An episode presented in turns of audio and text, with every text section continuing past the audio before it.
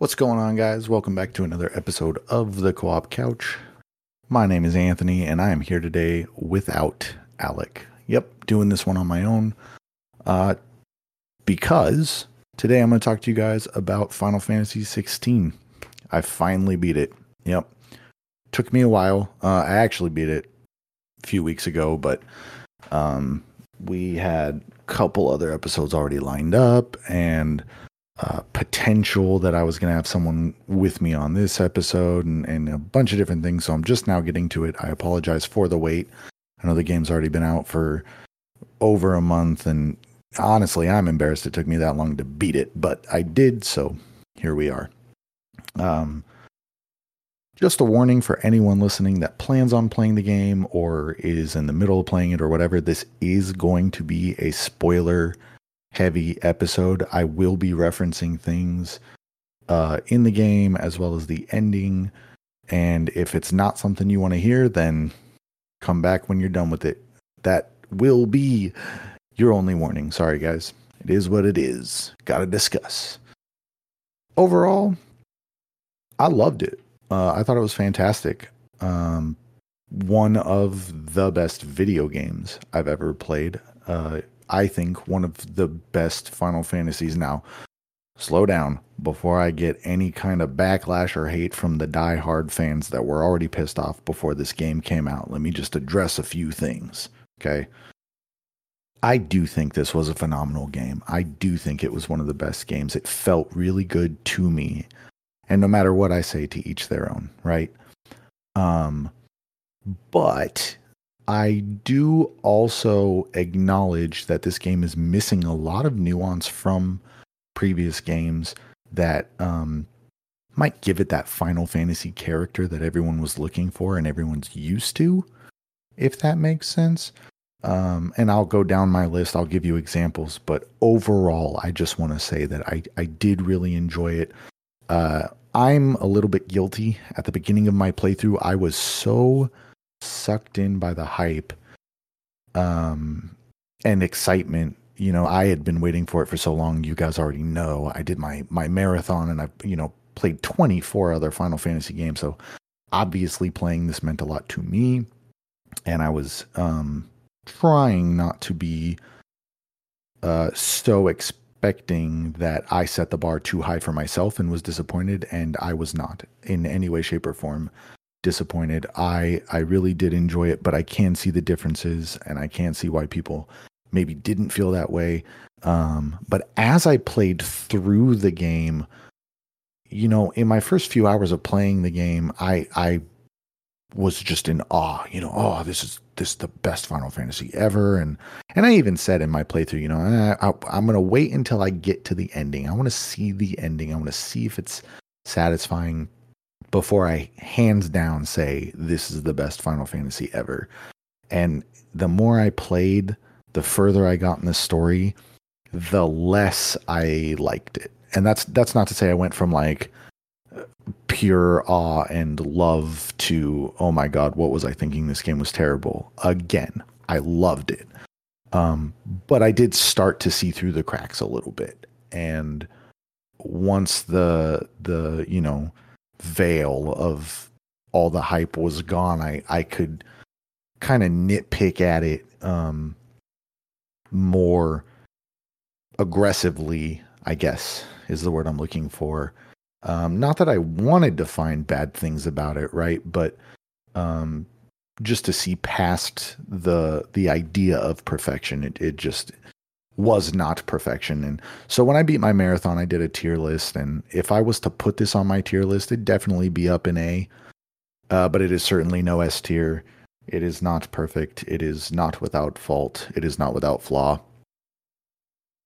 And uh, that being said, let me give you some examples, that nuance I'm talking about. Um, one thing that I never even considered in my playthrough that someone brought up in what I think was probably one of the funniest ways I've seen or read is um, there's no status ailments in this game. And this guy brings up this point and he goes, You know, I, as a Final Fantasy fan, I never thought I would complain about the lack of status ailments And I read that and I went, oh shit. That's a good point on, on both ends. It is missing it, didn't realize it, and yeah, never thought I'd I'd miss them. But it's such a big layer to Final Fantasy games, and that layer is missing. You know, there there is no confusion, there is no poison, there is no uh, silence. Um, honestly, the system for magic in this game is so different that I don't even know if you c- could implement silence if there were other status ailments because it just becomes another move in your arsenal, another combo that you pull off with the way the the combat system works in this game. For anyone that's not familiar, it's a lot like Devil May Cry. Um, it's very, very heavy action RPG. A lot of moves tie into each other. You're trying to chain combos together. And so a lot of that is, you know, loose air quotes here magic, but you're not really channeling or casting spells that just happens, right? You have the power of of the Eikons with you and things just happen. So yeah, there's there's no silence. There's no uh, darkness. You're not missing auto attacks uh, or, or excuse me, blind, right? Um, and yeah, you really don't think that that would be something that you would miss or be upset about, but that layer is such a big deal that you once it's pointed out to you that it's not there it feels weird it feels different um, the example he used is um, one of the first boss fights that you have in the game is a is a Morbol which I'm sure anyone that's ever played a Final Fantasy knows what I'm talking about but if you never have uh, we've talked before, me and Co, about how certain things in Final Fantasies are recurring. There is an enemy that is recurring throughout multiple Final Fantasy games, um, and it's this big ball of tentacles, basically with a giant fucking mouth, and they have a move known as Bad Breath. And if you get hit by bad breath, it inflicts almost every status ailment under the sun in every Final Fantasy ever. In this game, it hits you and it just does a shitload of damage. No status ailments. So you get back up, you potion, you smack the hell out of it. Therefore, arguably the easiest Morbol fight you'll find in any Final Fantasy. And so, with that layer missing, um, I think there's other things that kind of amplify the fact that that layer is missing. Uh, for example, one of the qualms I had with this game was there is almost no reason to spend gil at all. I think by the time I beat my game, I had like 420 approximately more thousand gil. And that's not from farming. As a matter of fact, I did almost no farming. I ran from most fights because I didn't need them. Um, throughout different points in the game, you can buy music for like 40,000 gil. And I never bought the songs because I thought in my head, you know, what if at some point I need this skill for something? Throughout my whole playthrough, it was almost like the um, the elixir thing, right? We all joke about if you played a Final Fantasy, elixirs are the best healing items in the game. They also, you know, it's like a full restore and full MP. Um, and you only get like 10 throughout any playthrough. So you hang on to them until the final boss. You don't want to get rid of them just in case you need them, but then you never use them. You beat the game, you're still sitting on those elixirs, right? It was kind of the same thing where I didn't want to spend my gil just in case I needed it, but then I didn't need it and I beat the game and I had all this gil piled up. And that takes me to the inventory system. The reason I didn't have to spend any gil is because they put a crafting system in this game. And the crafting system is not only so easy to use, but so easy to get those materials that you're never going to buy armor or weapons that's better than what you just crafted. Never. It, it did not happen to me.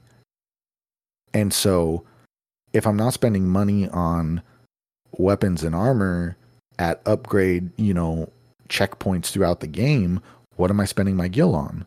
You might be thinking, well, Anthony, what about your potions? Well, what about them? The inventory system is different. So if I go back and I play Final Fantasy X tonight, you've got potions, high potions, X potions, mega potions, antidotes, softs, you know, so on and so forth. And you've got all these Phoenix Downs, all these items, and you can buy up to 99 in a stack. This game doesn't have that. You have potions and high potions. They are given to you in a numbered quantity on your, you know, your D-pad for usage, uh, with a max limit. The base limit was like, I want to say it was like three. No, I'm backwards.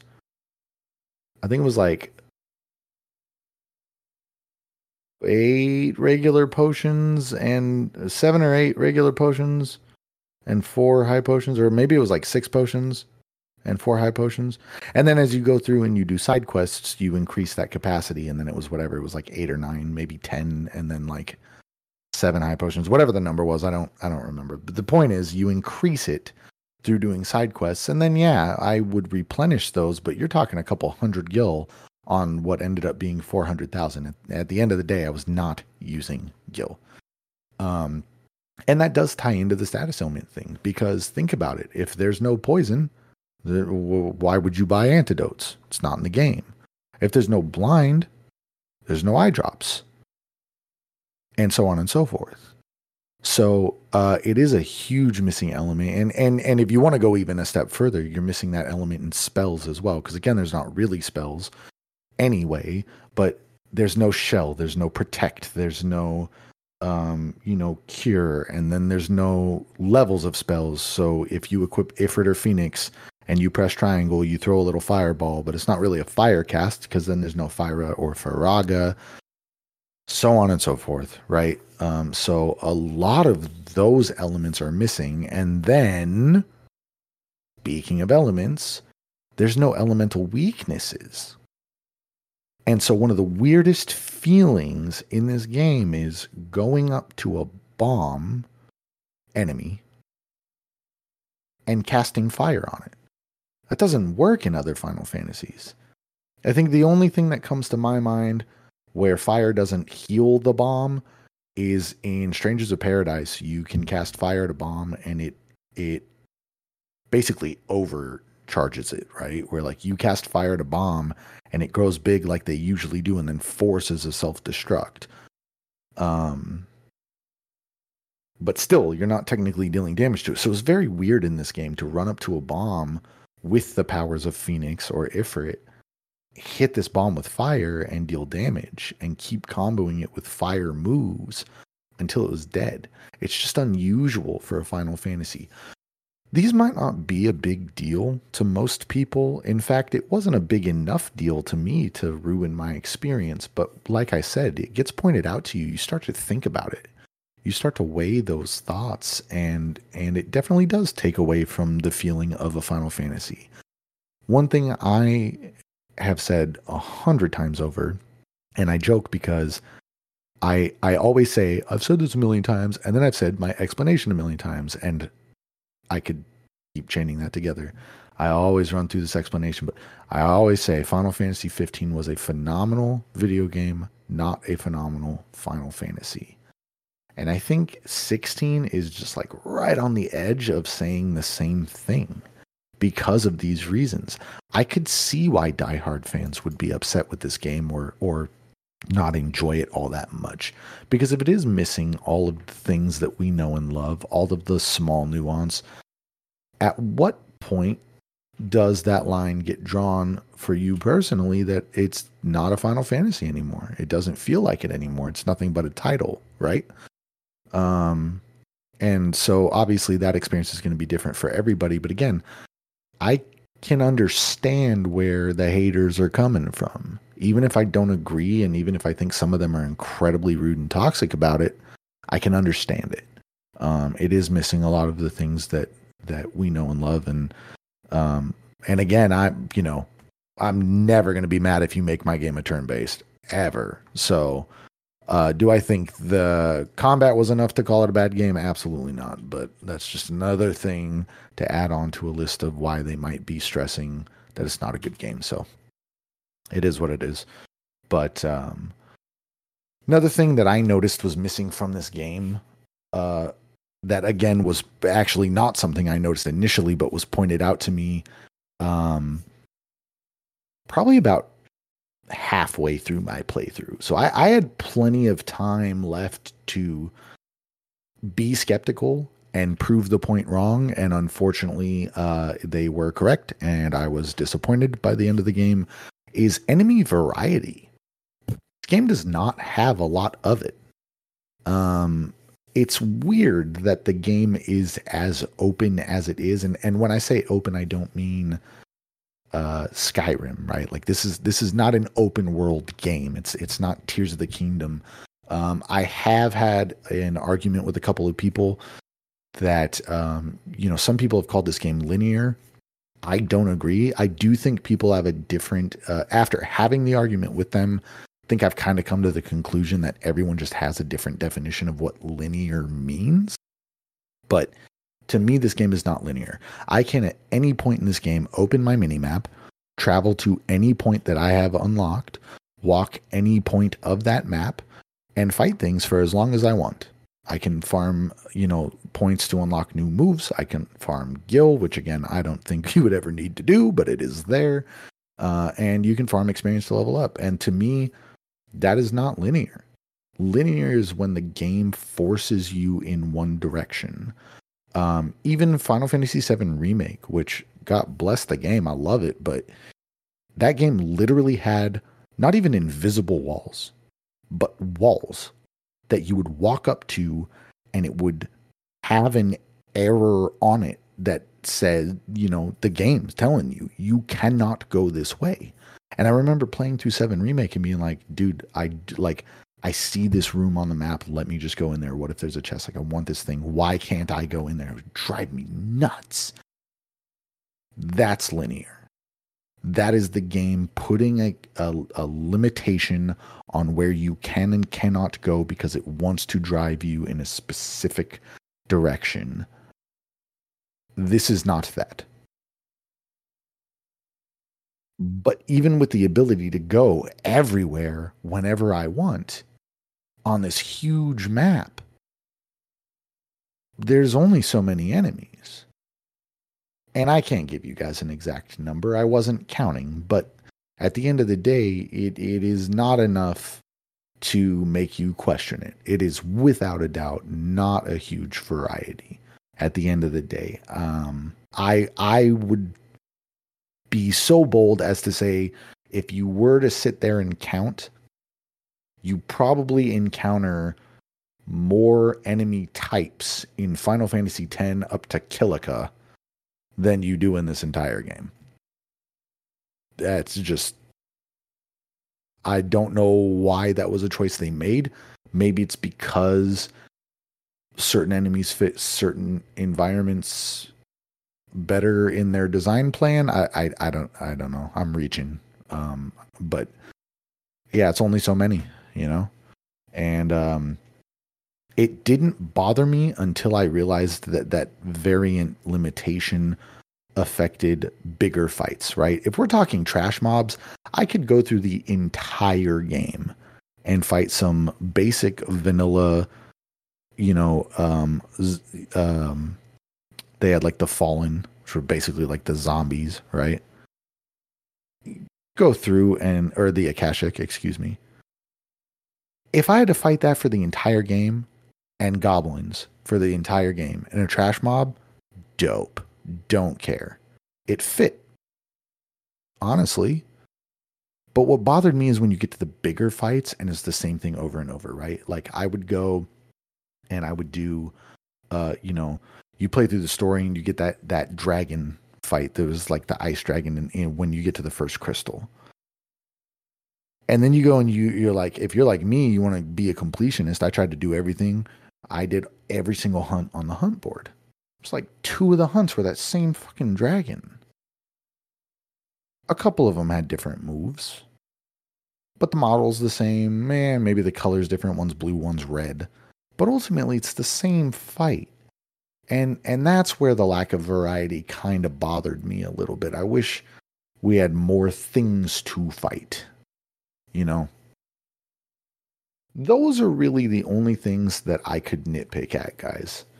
Um, and the reason that I wanted to list all of the negatives is so that I could amplify the positives. At the end of the day, I thought that the character quality was fantastic. I think that all of the characters, I I remember saying multiple times through my playthrough that I don't think there's a single character I don't like. And what I mean by that is the the mother, Clive and Joshua's mother, who was the you know, the Duchess betrayed the kingdom, and that's pretty much where all of the plot lies. Um, I don't know if I've despised a character not like oh, how do I put this? I hated her. I despised her. I mean, just through the whole playthrough, all I wanted to do was kill her and and she was such a bitch and you just want her to die right but but on on a level of character quality outside of the game that is a good character i like the character but not who her character was if that makes sense because at the end of the day a well written villain you're not supposed to love them that's the whole point, right? Some people are so bad, you, you like you love to hate them, right? Like everybody, everybody loves Sephiroth and Kefka. Everyone that loves Sephiroth loves him because he's super cool and you know, like a lot of the girls I know are like, "Ooh, Daddy Sephiroth because he's hot," and like whatever your reason is. And then you look at Kefka, and everyone I've met that thinks Kefka's the greatest Final Fantasy villain ever loves him because a lot of the bad guys in Final Fantasy games have these reasons that are are like super deep and, and in some ways super stupid. And Kefka, Kefka's literally like, nah, just like take over the world. Ha ha ha ha, crazy clown laugh. And you're not supposed to like the villain there's nothing wrong with that. It doesn't mean they're written bad, right? Like, do I think Kefka and Sephiroth are bad characters because we like them? No, not at all. That's not what I'm getting at. But what I'm saying is the utter hatred that you have for this chick, in the same way that we all hated Seymour because we had to fight him four fucking times, is still a good character, right? So when I say that there's no character that I didn't like, I mean as written, right? There's there's no character that I was like, "Oh my god, this this character just sucks." I wasn't a huge fan of the Vivian character, uh, which for anyone that doesn't know or doesn't remember, uh, she's she's like the person you go to for answers, right? She's like a scholar. She's like a book not the bookkeeper, because there is actually another NPC for that too. His name is Harpocrates, or Tomes was his nickname for that reason. But but she's the go-to for um, worldly events, rather, right? The reason I didn't like her is because you're playing through the game. There's a couple different time jumps in this game, and in the in the last time jump, you skip ahead five years. You're in the new hideout, and she's just kind of there you don't know where she, they just kind of dump her on you, right? Like if you talk to her enough, you can figure out her past, you can figure out where she came from if you care enough to. I didn't. But they just dump her on you. Oh, here's this chick. You go to her for every answer you need and she knows everything and then I also didn't like the way she explains it to you because the way she explains it to you is like all the shit you already know. Like she speaks like she's super intelligent, but she doesn't actually teach you anything, which is the whole point of going to her. Um so yeah, if I like if I had to pick a character that I thought sucked, it would be her. But it wasn't such a terrible character that I, you know, was hating life every time I had to go talk to her. I think the characters were great beyond the main characters. You know, uh, Clive was a, a your stereotypical broody, angsty, edgy main protag in a Final Fantasy but not in a way that made me want to punch him in the face and call him a bitch. like a lot of people compared him to uh, Squall, and I will leave my Final Fantasy hate, uh, my Final Fantasy eight hatred out of this argument. But even speaking unbiased, if you compare the characters, I don't think they're anything alike. Squall was like an angsty teenager, and 90% of his dialogue was inner monologue. He, he didn't speak outward. He didn't want to speak outward. He wasn't open. And that was kind of the whole thing about his supporting characters. They were trying to be his friend. He he was not really receptive. They were trying to get him to talk. He was not really receptive. And then he kind of opens up at the end of the game when he realizes he has to be a leader. Clive isn't shut out from everyone. There are some ways where he wants to do everything alone, but he's doing it out of concern for everyone. And given the past and all the people he's already lost, it kind of makes sense. Jill is a phenomenal character. I love Jill. But the one thing that made me think Jill wasn't such a vanilla character, uh, which is why I'm so glad they put this part in the game because I really think her character needed it. Um, a lot of people are saying that Jill didn't get as much uh, oomph as she could have, right? I heard a debate that it's not that people didn't like Jill, but they they thought that she was kind of just there. She didn't do anything. I heavily disagree. It could be up for debate, but I think the one thing that shuts that down more than anything is the part in the game where you're going after one of the crystals and Jill needs you to be there for her because she's been there for you for a lot of things in regards to closure and there's one thing that she wants closure on and it's when she was basically captive as she was dominant in all the years that you weren't with her, uh, there's this big bad dude doing a ritual, and you fucking run up on him, and Shiva, Shiva, well, same thing, Jill says what she needs to say, calls him a monster, and with no hesitation just impales the dude. She needed her closure, and she got her closure, and I think the voice actress does such a phenomenal job of speaking through this seething emotion that I think it was very well done. And it made me very happy with the character because Jill is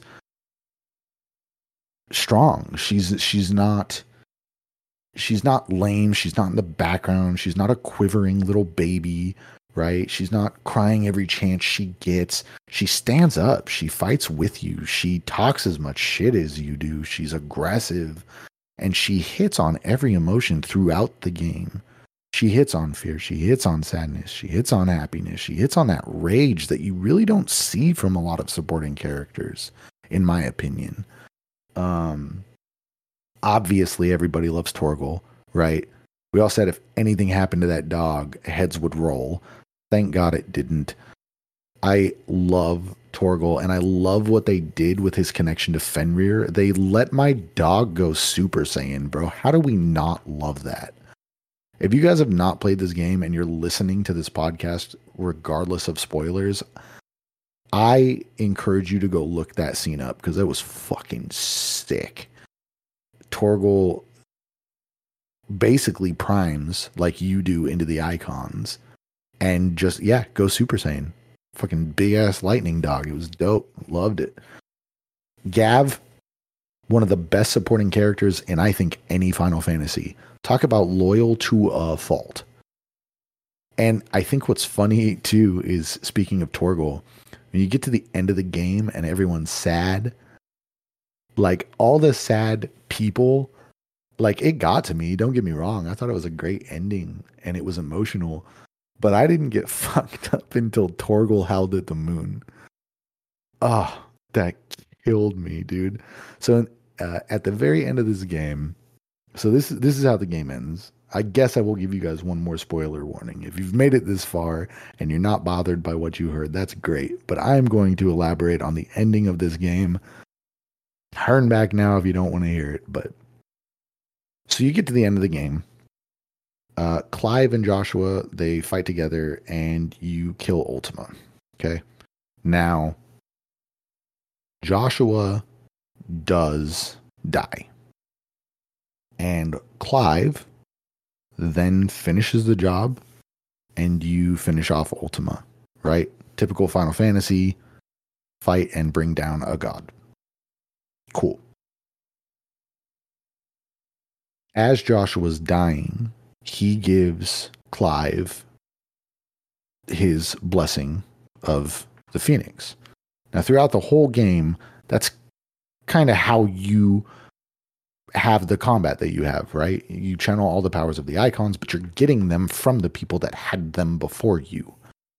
Um, and the only one that you don't get is the Phoenix because Joshua insists that you're not doing this alone, right? He's going with you. Well, as he's dying, he realizes that Clive needs this power. So he gives it to him and then he dies. He's got a fat hole in his chest because Ultima just absolutely punctures straight through him, right? So when Clive fights Ultima and kills him, whatever, he basically gets Ultima's power absorbed in the same way and tries to revive Joshua with basically God's power, right? So he's he's got a little bit of Phoenix in him and also this. And you can see him basically mend Joshua's flesh completely. I mean, it's like he was never hurt. But then Joshua never wakes up. There's a lot of discussion on this right now. And the reason why is because when you're doing that the monologue before the fight, Ultima basically describes the spell raise and talks about his use of that spell on his kin to get to that point and, and bring people back and whatever. So a lot of the speculation is he, you know, Clive is using this power, uses it on Joshua. Joshua doesn't wake up. And then Clive fucking detonates this, you know, raised whatever you want to call it. I, I don't even know. They, it's it's basically Cocoon from 13. If anyone played 13, right? It's this this a raised stone that Ultima had, his fortress in the sky, and Clive detonates it. And you are then supposed to believe that Clive is dead and Joshua is dead. Neither of them make it back, right? So you're watching this end scene and everyone's waiting for Clive to come back. Clive does not come back. There's a lot of realization, a lot of crying. Um, I think the realization hits Jill when there's, you know, you have the moon and then you have a little red moon, red star next to it, and that star burns out because Ultima's gone and all the crystals are gone. Um, and when Jill sees that, I think she kind of realizes Clive's not coming back, right? So she cries, Gav cries. It definitely hits you in the feels, but I did not get fucked up until Torgal started howling, and then I like I cried on stream. That hit me. I don't know what it is about that damn dog that was so much sadder than everyone else, but man, that hit. So anyway, you get past the sad scene, and all of a sudden, washed up on a beach is Clive. And he's alive. But we learn throughout the game that for all of the people that are using magic too much, they start to, uh, you know, there's there's a curse, a plague, whatever you want to call it, that they turn to stone, and you can see his hand is basically already petrified and then he kind of passes out on the beach and that's basically the end. So you are left to believe that clive is dead or is going to die but you don't see it. So he very well could be alive right? Which brings me to my final point. We gotta talk about this. The scene after the credits let me just outright say I did not like this. I did not like it at all. There is a scene after the credits I was very content with how this game ended. I was very content with the the open to interpretation ending of is Clive dead or not. Joshua's dead. Clive tried to raise him. He didn't come back. And then he fucking blew up the place they were in. Right? He's dead. Okay? Now, Clive, you can speculate. I'm cool with that. Let the fans speculate. Let them let them argue. In in that case, I'm okay with it. Okay, but you get this scene after the cutscene. Uh, uh, scene after the cutscene. You get this scene after the credits, and basically there are two little boys playing, and the mother calls the older brother in and says, "You know, help me start this fire for dinner." And he's striking flint at this fire, and it's it's not lighting. And he says something along the lines of like, "Oh, I wish, I wish I was an Eikon of fire, or I wish I had the power of the Eikon of fire," something like that, right? And the mom basically scoffs at him and says, "Oh, you've been you've been reading that story again. You've been reading too much.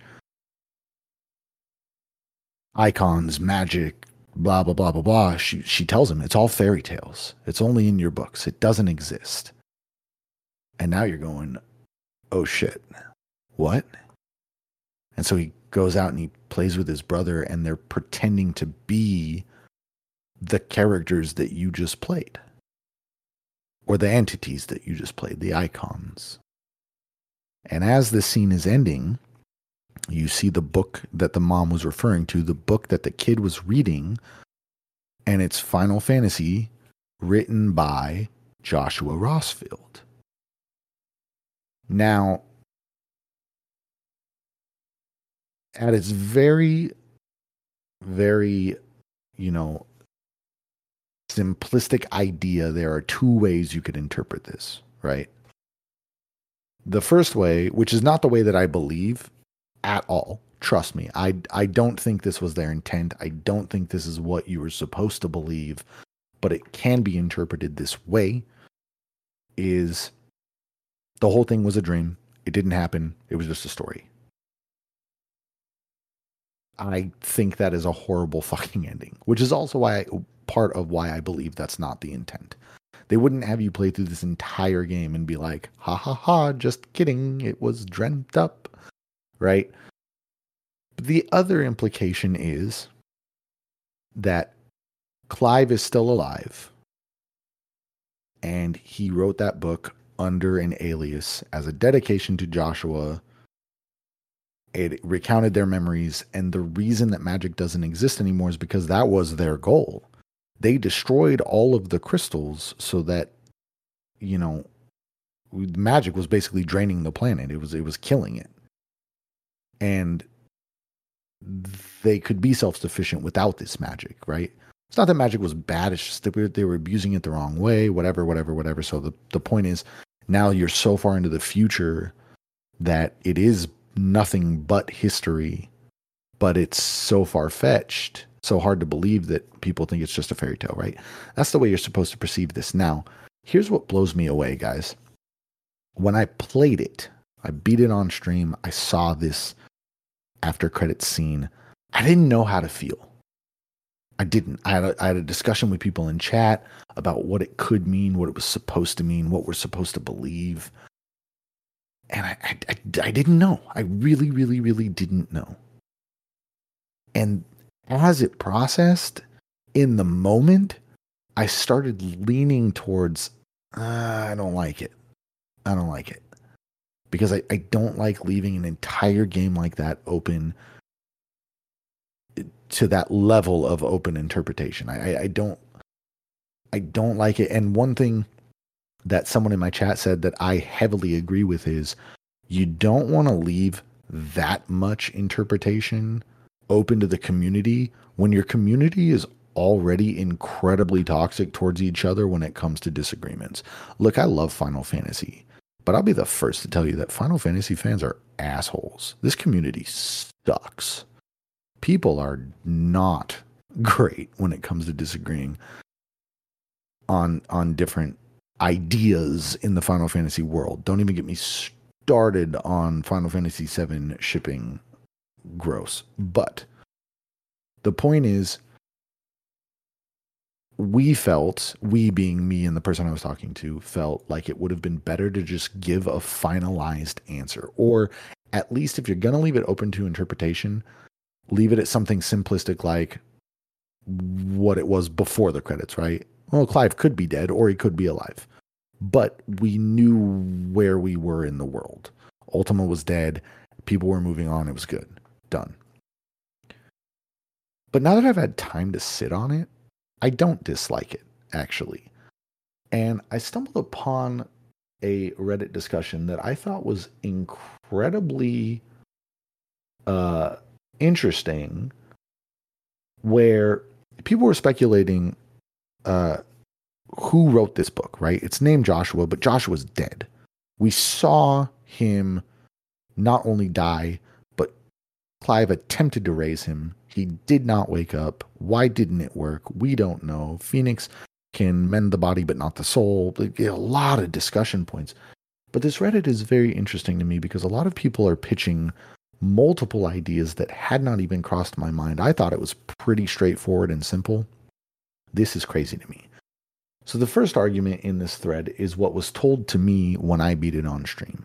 And that is that Clive wrote the book because one of the final side quests you do with Harpocrates or Tomes by nickname, uh, he gives you a quill, a special quill, and he tells you to write your journey down, keep track of it, journal it, right? Um, maybe even hints at creating another alias. And Clive has already picked up an alias in that when Cid died, Clive became the new Cid to maintain that name. His name's not Cid but he took it on as a title instead of a name, right? So a lot of people think, well, Clive could have done this in dedication to Joshua, right? Write the name under that alias so that, you know, one way or another, the story lives on. A lot of the ideas were uh, Joshua's. Joshua was also journaling as he was traveling. Jote was the one writing it down for him. There's a debate on here about, you know, one person will say, well, obviously Joshua's dead. He didn't wake up. Raise didn't work. Phoenix can't revive the dead. And, well, oh, but Ultima's a god. And he talked about Raise right before the fight. Yeah, but we saw him use it. It didn't work. It's crazy. It's crazy to read all of these opinions because I could see it going any which way. I really could. Every single argument makes sense. The argument that Clive wrote it is backed by the fact that Harpocrates gave him the quill and told him to write everything, and he was in pretty much every scenario from start to finish of the game. Obviously, as a game, he's the main character. You play him for 90, 95% of the game. But then someone brings up this argument about Joshua. He is the Phoenix, and Ultima's power raised him. We didn't see him wake up in that moment, but there really is nothing saying that he couldn't have survived that. So maybe he is alive. Maybe he did write the book. People that were saying, well, he wasn't there for most of the game, that's true. But if you want to use that argument, someone brought up the point well, at the beginning of the game, when you had the attack on Phoenix Gate, you play as Joshua. And when you fight Ifrit, you play as Phoenix. So it could be written from Joshua's standpoint. Now, one thing I haven't seen anyone say is that it could be a compilation of everyone's writings. No one, for some reason, no one has argued that it could just be that Clive was writing, Joshua was writing, or and or had Jote writing for him, and it was just the compiled ideas, which still doesn't tell you who the author of this book is. But one way or another, there is an argument to be made for Clive, Joshua, and Jote writing this book.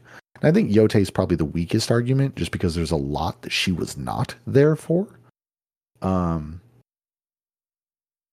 but she was the one already journaling, and Joshua is going to dictate all those ideas to her. And again, there's no reason at any point in this game for us to believe that Clive didn't relay those ideas to her, especially if Clive is alive after that beach scene and has her write it because his hand is stone.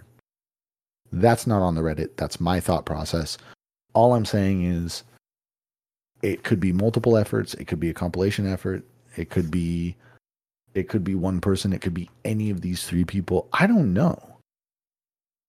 I don't know. I think the one that makes the most sense to me is that Clive is not dead and he wrote the book. That is the one that makes the most sense to me for many different reasons. Um but it is a very very open-ended scene to close with and and I still don't know if I'm a huge fan of it but the amount of discussion being had healthy discussion mind you is growing on me. So if you guys are curious I definitely encourage you to look into the discussion look into the idea of how this game ended and if you haven't played the game guys I highly encourage you to do that too because overall I really did love this game. I thought it was fantastic. I I do think it was a little bit on the easier side. Um and obviously that's not including uh, new game plus that has a harder a much harder difficulty. I haven't touched that yet, but I have heard from a lot of people that it's just as easy on that mode and I could believe it considering in the game I never lost all my potions and I never spent gil. So grain of salt. Take it for uh, take it for what it's worth. Um, but I I definitely would highly recommend this game to other people. I do think it was one of the best video games I've ever played. I do think it was a really top tier Final Fantasy, even if it was missing that nuance. Um, by the time I beat the game, I I would not tell you this was my favorite Final Fantasy, but it's definitely up there. Easy top five, if not top three, for sure. Great game. Um, that being said, guys, if you have played it, reach out to me. Let me know what you think. I, I, you know, I love talking about Final Fantasy. I could do it all day. I love hearing other people's thought processes and ideas, uh, especially in regards to this ending. If you have any other theory that is not part of that who wrote the book concept, spit it at me. Oh, I'd love to hear it. There's nothing too stupid when it comes to open interpretation. I, I, I want to know. One last thing before I end and do this outro, guys, I do want to just let you know that we did officially hit 2,000 downloads. We've now passed 2,000 downloads. Actually, we hit it uh, last week, about right on the uh, right on the last episode. Matter of fact, um, it is a, a big milestone for us. I, I think I put a tweet out about it, but still, I really want to thank you guys. Uh, if you are a, a regular listener, uh, hell, even if you're new, you know, it, it really does mean a lot to us, even if we can't tell you in every episode. Um, this is something that we really love to do, and obviously we can't do it if we don't have listeners. So, um, thank you guys again for caring enough to to use your time listening to us and keeping up with us and letting us know what you think. Uh, and if you have not yet, let us know what you think. Please do coopcouch.simplecast.com. It's the website. You guys can listen to every episode on that website, as well as find us on other listening platforms like Apple Podcasts, Spotify, and so on. Uh, in the upper right hand corner, you can find a link to both mine and Alex Twitter, as well as my Twitch uh, and our Facebook. Now, I will say this, guys. Um, I'm slowing down on Twitch. I'm taking a break for personal reasons. Alec already has been done with Twitch, so that link is still there. I haven't given up on it yet, but uh, I probably won't be live anytime soon to have a conversation with you guys. So if you do want to hit me up on Twitter to let me know what you think, absolutely, please do. I would love to hear it. And if you guys listen on a platform where a review can be left, please do that for us because it helps us immensely. That being said, that's it for me, guys. Till the next one, we'll see ya.